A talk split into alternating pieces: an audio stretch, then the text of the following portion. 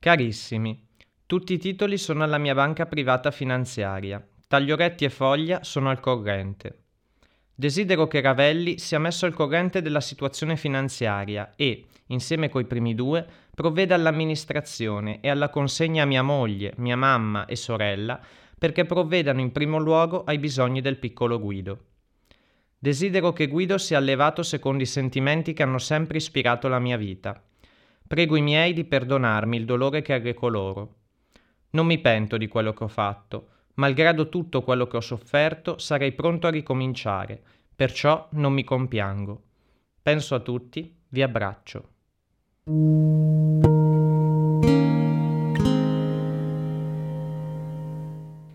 Andrea Lorenzetti firma questa lettera indirizzata alla famiglia dopo aver dettato ogni singola parola all'amico Aldo Ravelli, che, standogli accanto, trascrive fedelmente le sue ultime volontà. I due si trovano a Gusen, un immenso lager nazista dipendente dal campo principale di Mauthausen, in Austria. Il lager era stato liberato dieci giorni prima dall'esercito americano, ma Andrea, ricoverato presso l'infermeria del campo, sente che non ce l'avrebbe fatta. Era il 15 maggio 1945 e, poco dopo aver pronunciato queste parole, muore. Ma che cos'è che Andrea Lorenzetti sarebbe pronto a rifare da capo, senza pentimenti?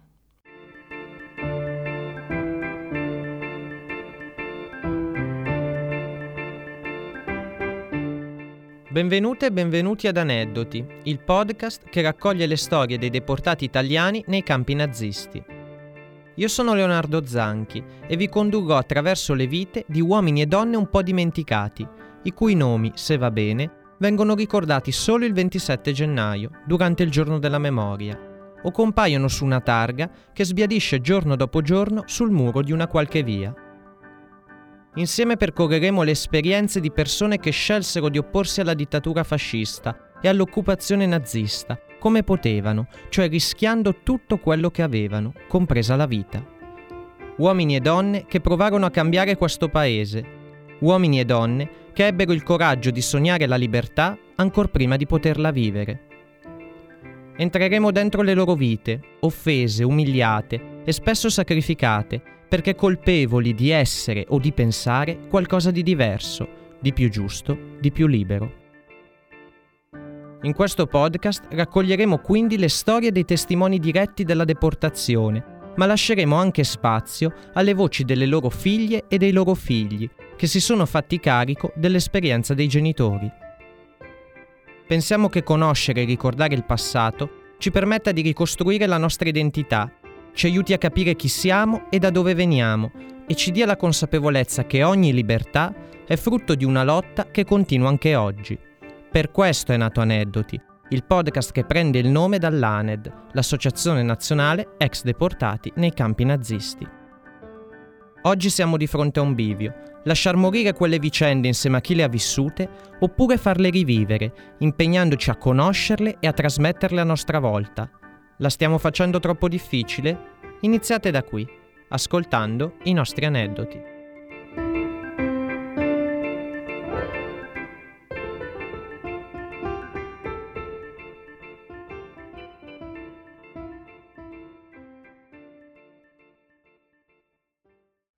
Il nostro primo aneddoto è dedicato alla storia di Andrea Giordano Bruno Lorenzetti, Andrea come Andrea Costa, primo deputato socialista del Parlamento italiano, e Giordano Bruno per volere del nonno anticlericale.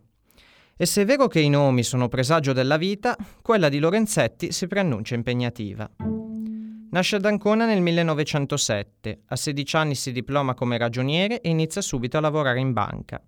In seguito, per avere più possibilità di fare carriera nell'ambito finanziario, si trasferisce a Milano, dove diventa ben presto procuratore di borsa. Andrea non perde tempo, ma ogni tanto si concede una vacanza. Negli anni 30 si reca a Fiume ed è lì che, lontano dagli affari milanesi, conosce l'amore, la giovane Milena. I due si piacciono da subito e si sposano con un rito civile, suscitando grande scandalo nella famiglia di lei, che invece avrebbe di gran lunga preferito la cerimonia religiosa. Da questa unione, il 23 dicembre 1938, nasce Guido, che presto potrete ascoltare. Nei medesimi anni in cui matura la carriera lavorativa e la vita familiare di Andrea, in Italia si costituisce e si consolida sempre più il movimento fascista.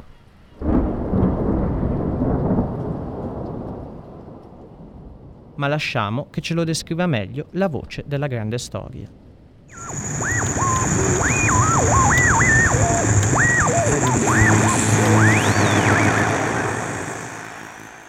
Fondati nel 1919 a Milano da Benito Mussolini, i fasci di combattimento si riconoscono nel nazionalismo, fanno leva sulla delusione dei reduci della Prima Guerra Mondiale e si distinguono subito per la violenza perpetrata verso i loro oppositori. Mussolini riesce a guidare il movimento fino in Parlamento. Nel 1921 nasce il Partito Nazionale Fascista. Il 28 ottobre 1922, con una manifestazione armata che passa alla storia come Marcia su Roma, Oltre 20.000 fascisti si radunano nella capitale del Regno d'Italia. Re Vittorio Emanuele III non dà ordini per fermarli e anzi, pochi giorni dopo, affida direttamente l'incarico di governo a Benito Mussolini. È l'inizio del ventennio fascista. La strada per la dittatura è ormai spianata. Nel 1924 viene rapito e assassinato il deputato socialista Giacomo Matteotti, che osò denunciare in Parlamento i brogli elettorali delle elezioni di quello stesso anno. Nel 1926 vengono promulgate le leggi fascistissime, che per ragioni di sintesi vi esponiamo per punti. Esse sanciscono che il partito fascista è l'unico ammesso in Italia, perciò tutti gli altri partiti politici sono aboliti. Il Gran Consiglio del Fascismo è l'organo supremo del partito fascista e il capo del governo deve rispondere del proprio operato soltanto al re e non più al Parlamento. Tutta la stampa è sottoposta a controllo e censura da parte del governo. Infine, il diritto di sciopero è abolito e ogni associazione di cittadini deve essere sottoposta al controllo della polizia. Vengono così fondati l'OVRA, Opera Vigilanza Repressione Antifascismo, ovvero la Polizia Segreta Fascista, e il Tribunale Speciale per la Difesa dello Stato, che tra il 26 e il 43 condanna oltre 4.500 persone, ritenute colpevoli di reati contro la sicurezza del regime. Per gli antifascisti venne inoltre predisposto il confino, ovvero l'obbligo di dimorare in un luogo lontano e isolato, come misura preventiva per mantenere l'ordine pubblico. Ma alla dittatura fascista non basta il controllo della penisola. Viene così promossa e attuata la campagna coloniale che culmina con l'istituzione dell'impero d'Etiopia nel 1936. Nel 1938 il regime fascista promulga le leggi razziali e razziste contro gli ebrei e nel 1940 dichiara l'entrata del nostro paese nella seconda guerra mondiale a fianco della Germania nazista. Insomma, ci spiace deludere chi ancora sostiene che il fascismo abbia fatto anche cose buone. Per quanto ci sforziamo, noi non le troviamo. Le prime notizie sull'attività politica di Andrea risalgono all'autunno del 1942, quando partecipa ad alcune riunioni clandestine per ripristinare il PSI, il Partito Socialista Italiano. Gli eventi precipitano e si complicano decisamente con l'armistizio dell'8 settembre 1943. Con l'armistizio dell'8 settembre 1943 l'Italia abbandona la Germania nazista e si schiera con gli alleati inglesi, francesi e americani. Come risposta, Hitler ordina l'invasione del territorio italiano. La penisola si ritrova spaccata in due, tra un sud progressivamente liberato dall'avanzata delle armate alleate, supportate da azioni partigiane, e un nord occupato dai nazisti e governato ancora una volta dai fascisti, riorganizzatisi nella Repubblica di Salò. L'impegno antifascista di Andrea continua segretamente e si intensifica in quella che, dopo l'armistizio, è una vera e propria guerra civile. All'inizio dell'episodio vi abbiamo detto che avremmo sentito anche le voci dei figli di queste figure della resistenza antifascista. Guido, il figlio di Andrea, all'epoca aveva 5 anni e naturalmente non era al corrente di tutte le attività del padre. Viene a sapere molte cose solo in seguito, attraverso sua madre Milena e gli amici che frequentavano e conoscevano suo papà. Dell'attività di suo padre ci racconta. È diventato socialista attraverso evidentemente la sua esperienza di antifascista ed è entrato in clandestinità dopo, dopo l'8 settembre, diventando uno degli organizzatori del partito e eh, con il compito preciso di eh, far uscire l'avanti clandestino. E infatti ci sono molte testimonianze della sua attività come eh, diffusore, creatore, perché scriveva anche degli articoli in particolare per quanto riguarda la finanza, e eh, diffusore soprattutto dell'avanti clandestino. Diffondere un giornale, un foglio clandestino significava trovare il, uh, il tipografo, anzi i tipografi, perché eh, bisognava averne parecchi per evitare che l'arresto di un tipografo non ti facesse uscire il giornale poi portarlo nelle fabbriche, quindi lui si, credo che si sia macinato centinaia di chilometri in bicicletta per tutta Milano per andare nelle fabbriche. Nelle fabbriche Andrea va per un motivo ben preciso. È da lì che, nel marzo del 1944, sarebbe arrivata la grande scossa alle prepotenze fasciste e all'occupazione nazista. Gli operai, infatti, proclameranno un grande sciopero per ottenere migliori condizioni economiche, ma anche per chiedere la fine della guerra nazifascista. Di questo parleremo meglio in un altro episodio. Per ora ci basti sapere che Lorenzetti è uno degli organizzatori di questi grandi scioperi, dei quali si parlò addirittura sulle pagine del New York Times. Durante la clandestinità, Andrea Lorenzetti diventa, giocando con i suoi tre nomi, Giordano De Andreis e cerca di camuffare il proprio aspetto facendosi crescere i baffi e indossando un paio di occhiali tondi dalla montatura pesante. L'obiettivo, naturalmente, è quello di non farsi riconoscere da nessuno e far perdere le proprie tracce. Nel frattempo Milano viene costantemente bombardata dagli americani e nonostante i rifugi antiaerei in cui la gente corre a ripararsi al suono dell'allarme, la città non è affatto un posto sicuro. Così, mentre Andrea è impegnato nell'attività clandestina, la moglie Milena e il piccolo Guido sfollano a Menaggio sul lago di Como. Guido non ha nemmeno sei anni, ma ricorda molto bene un episodio avvenuto in quei giorni. Il mio ricordo, il mio flash, beh, eh, diciamo, è quello di una eh, un signore che io aspettavo all'imbarcadero sul lago di Como perché eravamo sfollati a menaggio e vedo uscire dal, diciamo, da, dal gabbiotto del battello questo signore con una giacchina leggera eh, di colore blu scuro che stava guardando, stava leggendosi il giornale usciva con gli altri e io eh, ricordo di aver detto fra di me papà. Ecco, questo me lo ricordo molto bene, questa uscita dal battello. Un'altra volta eh, pare che, questo me l'ha raccontato, io non, non, non, sapevo, che lui abbia voluto vedermi eh, velocemente alla, alla, stazione nord di, di, Como, quella vicino al lago, e quindi ci ha dato un appuntamento semiclandestino. E quindi io con mia mamma ho preso il battello da Menaggio, siamo andati a Como, l'abbiamo visto velocemente, poi siamo tornati indietro e sul mm, battello di ritorno c'erano dell'altra gente che andava a menaggio, che ci conosceva perché eravamo sfollati lì e che non sapeva niente di questa storia, ma vede questo bambino che è sul battello, ah sei andato a Como, cosa hai fatto? E io pare che sia stato zitto, non dicevo niente. Cosa hai fatto? Dove, dove sei andato? E io zitto. Arriviamo a casa, e a casa c'erano eh, mia nonna, la mamma di mio papà e mia zia, anche loro sapevano tutto evidentemente e mi hanno chiesto dove sei stato, cosa hai fatto, io zitto, non dicevo niente, non mi fidavo. Finché alla, a un certo punto ho preso mia nonna per un braccio, sono andato nell'altra stanza vicina, ho chiuso la porta accuratamente e ho detto nonna a te lo posso dire, ho visto mio papà. Quindi i bambini sapevano tutto, non avevi bisogno di dirgli sta zitto perché lo capivano da sé e la guerra era era entrata nelle nostre teste mm, completamente. Dall'1 all'8 di marzo si svolgono i grandi scioperi nelle fabbriche, a cui segue una dura repressione condotta dai fascisti per conto dei nazisti. Soltanto due giorni dopo, il 10 marzo 1944, Andrea si trova con alcuni esponenti del Partito Socialista dell'Alta Italia in via Borgonuovo 5, a Milano, presso l'ufficio dell'avvocato De Giorgi, che abitualmente prestava il suo ambiente di lavoro per gli incontri del gruppo socialista. La riunione è interrotta da un'irruzione della Polizia della Repubblica Sociale, quasi certamente allertata da una soffiata. Insieme agli altri compagni, Lorenzetti viene arrestato. I fascisti lo portano in cella di isolamento nel carcere di San Vittore, dove l'unico modo che ha per comunicare con l'esterno sono le lettere. La maggior parte sono piuttosto dei bigliettini, meticolosamente piegati per renderli minuscoli e sottili, così che possano uscire, incastrati sotto il cinturino dell'orologio di un secondino connivente. Miei carissimi, sarete curiosi di sapere come vivo. Vi accontento.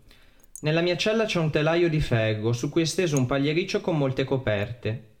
Se è vero che il pagliericcio duro fa bene, io ne ritrarrò molto giovamento. Qualche notte per farci l'abitudine e ora ci dormo bene. Quattro mensole infisse. Su una il catinello, il sapone, spazzolino e dentifricio. Su un'altra la brocca per l'acqua e una cucuma per il caffè, una scodella per la minestra, un cucchiaio. Le altre due mensole e tripiedi aspettano la biancheria, che mi permetterà di cambiarmi domani, dopo 18 giorni.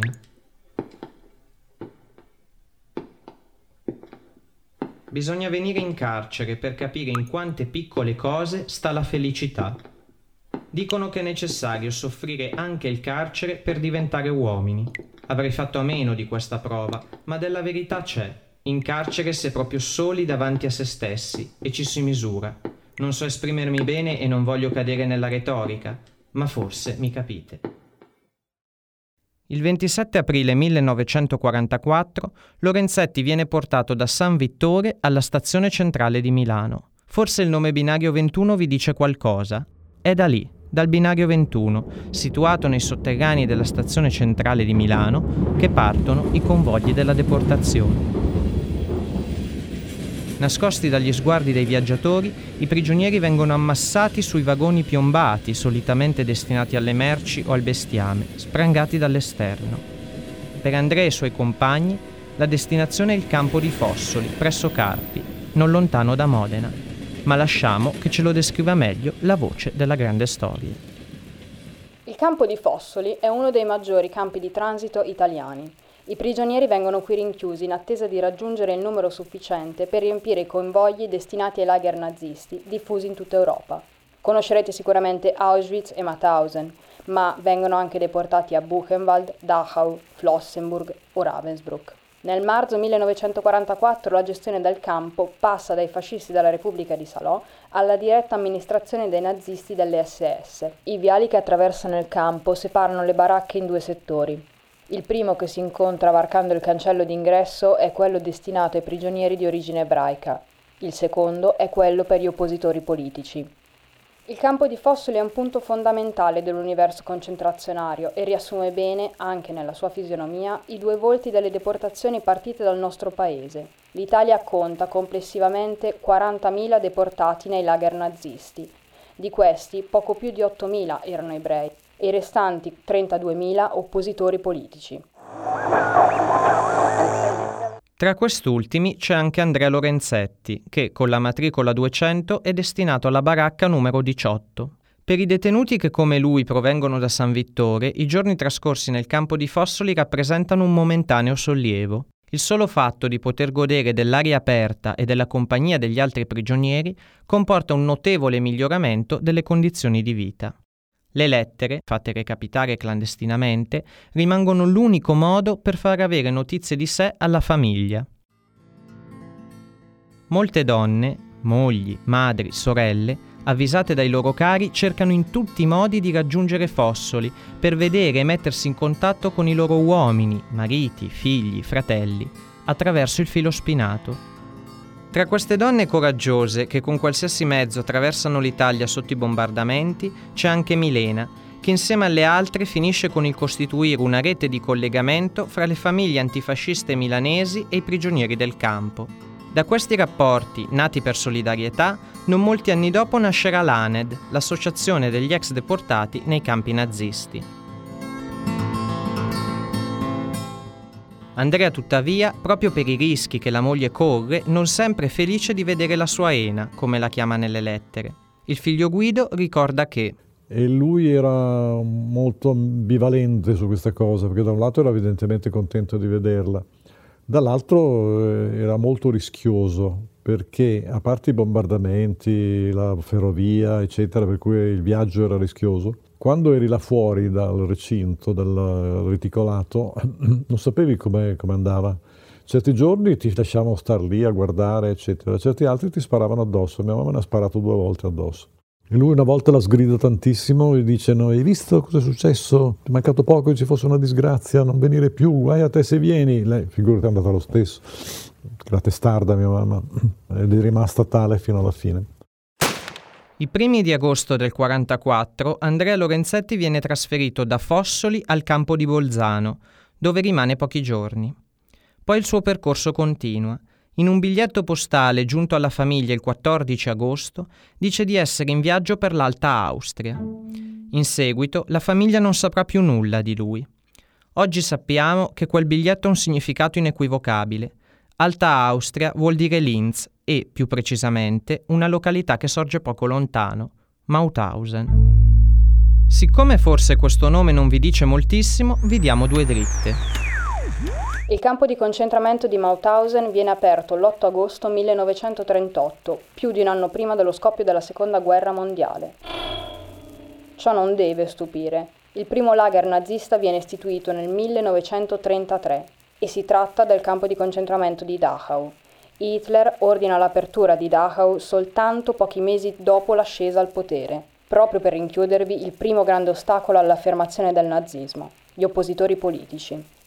Mauthausen viene aperto soltanto cinque mesi dopo l'annessione dell'Austria al Terzo Reich. Il campo si presenta come una fortezza di pietra costruita in cima alla collina che sovrasta la piccola e omonima cittadina.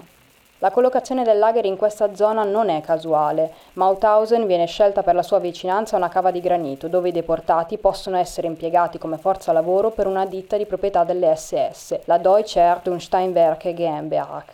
Lo sterminio architettato dai nazisti avviene quindi, prima di tutto, attraverso il lavoro. Nei lager i deportati vengono sfruttati come schiavi nella produzione bellica, nelle fabbriche e in tutti i settori in cui possono essere impiegati a favore del Reich tedesco.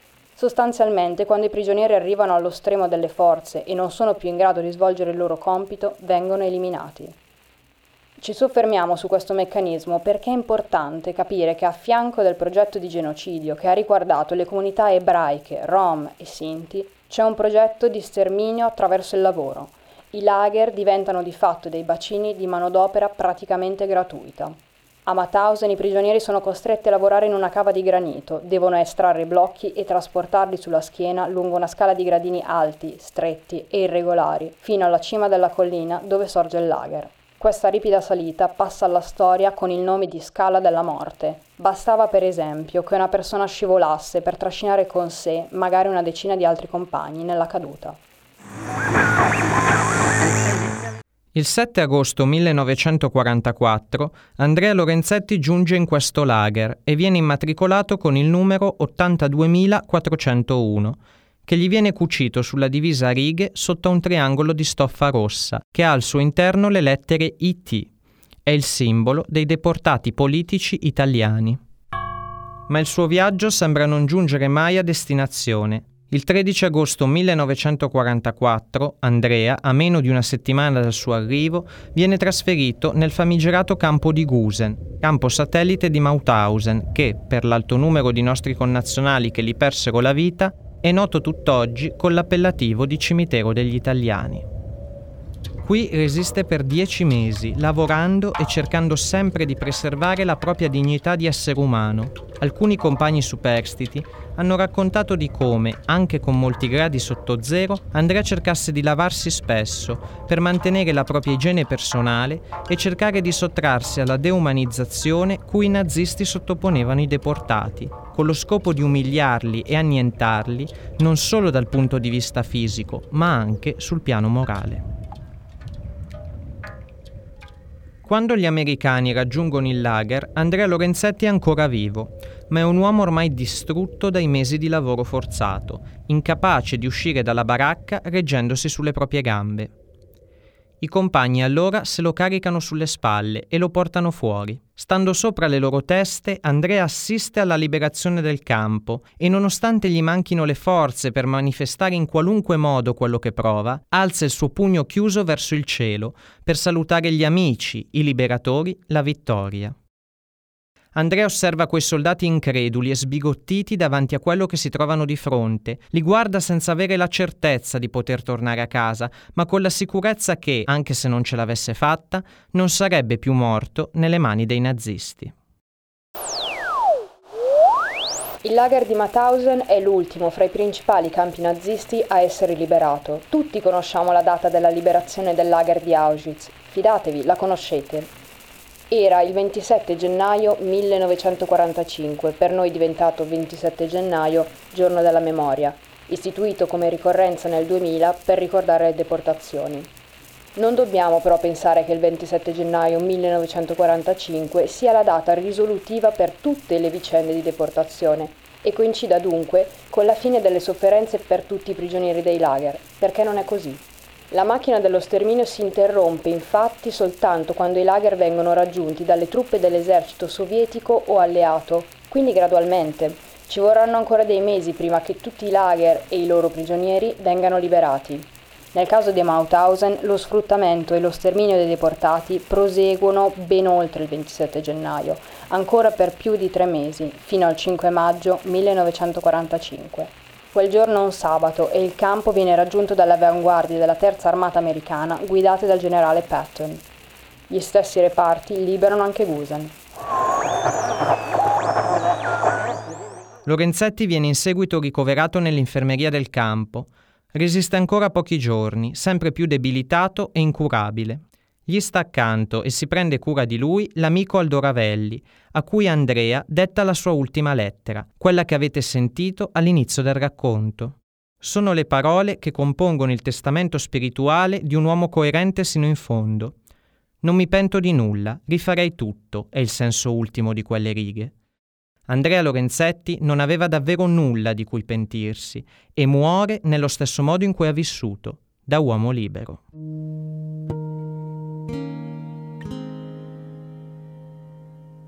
In quell'ultima lettera di Andrea c'è, come è naturale che sia per un padre, un ultimo forte pensiero per il figlio. Desidero che Guido sia allevato secondo i sentimenti che hanno ispirato la mia vita, fa scrivere all'amico Ravelli. E Guido cresce effettivamente, forse inevitabilmente, mantenendo sempre un forte legame con il padre e il suo vissuto. Sai, mio padre era uno simpatico, allegro, estroverso, grande, bello io ero un bambino piccolo, magro, introverso, eh, timido, quindi eh, lui mi schiacciava con la sua personalità, però mi voleva un gran bene, mi è mancato tantissimo per tutta la vita. Però quando lui non c'è stato più e che al posto suo c'è stata questa medaglia alla memoria, per così dire, no? E io ho avuto una, una, sorta di cappa sulla testa, per cui mi sono sempre sentito inadeguato, perché avevo sempre questo confronto di, inarrivabile di questa persona che era stato un eroe, che, cosa che io non sarei mai stato, che aveva realizzato tutte queste cose, che era stato un, un capo partigiano che ha avuto questi riconoscimenti, la, la targa sulla strada, eccetera. E per molti anni ho avuto questo problema della mia inadeguatezza rispetto a, a questo modello inarrivabile. L'ho superata diventando vecchio, quando sono diventato vecchio ho detto vabbè, ormai quello che è fatto è fatto. Lui è inarrivabile e io sono arrivato in questo, questo modesto, a questo modesto livello, però mi contento. Ecco. Allora ho cominciato a studiarlo di più, a scrivere, a prendere mano le lettere, a pubblicarle, a fare, a fare tutta questa attività che poi continuo a fare di, di parlarne con, parlare di lui. Guido oggi è un uomo in pensione che si gode l'affetto della sua famiglia. Coltiva ancora la passione per quello sport che l'italianizzazione forzata voluta dal fascismo avrebbe chiamato pallacanestro, ma che noi oggi possiamo chiamare con il proprio nome, basket. Guido lo pratica con notevoli risultati. Pensate che gioca nella nazionale italiana over 75. Noi l'abbiamo intervistato nell'inverno 2019 perché Guido oggi ricopre il ruolo di vicepresidente della sezione di Milano dell'ANED, l'Associazione Nazionale Ex Deportati. Nel momento in cui gli chiediamo da quando fa parte dell'ANED, Guido fa quasi fatica a risponderci, perché gli sembra che questa associazione abbia sempre fatto parte della sua vita. Basti pensare che già tra il 1947 e il 1948 sua madre Milena e sua zia si recarono in viaggio a Mauthausen, accompagnate da Aldo Ravelli che, in quanto ex deportato, tornò in quei luoghi per provare a spiegare quello che era successo e per aiutare i familiari nel disperato tentativo di ritrovare i corpi dei loro cari che non avevano fatto ritorno. Questa è la grande ragione che mosse allora le persone attraverso un'Europa disastrata, a oltrepassare le frontiere per cercare di ricostruire le proprie famiglie e le proprie memorie. Si tratta a tutti gli effetti di uno dei primissimi viaggi della memoria che da allora l'ANED non ha mai smesso di organizzare, nel tentativo di esplicitare il legame fra la nostra storia e quei luoghi, un legame che non riguarda solo i deportati e i loro familiari, ma tutta la nostra comunità, che proprio nella sofferenza dei lager ha visto nascere le radici che le hanno permesso di germogliare. Consapevole di questa missione, oggi Guido con la sua voce si è fatto testimone delle vicende del padre, che racconta agli studenti nelle scuole e durante le cerimonie pubbliche, e che ha raccolto in un libro dal titolo Andrea Lorenzetti, prigioniero dei nazisti, libero sempre. C'è una cosa che ci ha colpito durante l'incontro con Guido e sulla quale vorremmo lasciarvi. Nell'intervista che gli abbiamo fatto, a un certo punto Guido ci ha detto che ogni generazione si porta via un pezzo di memoria. Questa cosa ci ha colpito perché contiene una verità che ciascuno di noi può sperimentare. Ogni volta che una persona vicino a noi viene a mancare, infatti, c'è un insieme di episodi, ricordi, nomi, momenti che se ne va via con lei il vissuto specifico di ogni persona che conosciamo, tutto il bene immateriale che cerchiamo di mettere da parte durante la nostra vita, rischia di perdersi. Ma è sufficiente che una sola persona scelga di trattenere un pezzo di quella memoria, di custodirla e preservarla per ribaltare la prospettiva. Ricordare vicende come quella di Lorenzetti significa anche assumersi l'impegno e la responsabilità di riconoscere l'odio che ancora oggi divide le persone di combattere le discriminazioni che ogni giorno generano sofferenza, violenza, morte, di comprendere la diversità di ciascuno perché davvero sia ricchezza e non minaccia per la società e soprattutto di guardarsi bene da chi questo odio lo semina soltanto per ottenere più potere e abusarne per i propri sporchi interessi. Ancora una volta ci viene in mente una frase che Andrea Lorenzetti scrive alla famiglia mentre si trova a San Vittore ci sono momenti nella vita che dentro di noi la coscienza chiama e dice questo è il tuo dovere e non ci si può sottrarre senza perdere la stima di noi stessi. E ci viene quasi naturale ripeterci che ci sono momenti, soprattutto di fronte a vite come quella di Andrea Lorenzetti, in cui il nostro dovere non è altro che quello di ricordare, di conoscere queste storie e di farle conoscere, perché diventino parte, oggi più che mai, di una memoria collettiva e condivisa, che ci guidi nella vita di tutti i giorni. Per questo pensiamo che le storie di aneddoti abbiano veramente a che fare con ognuno di noi.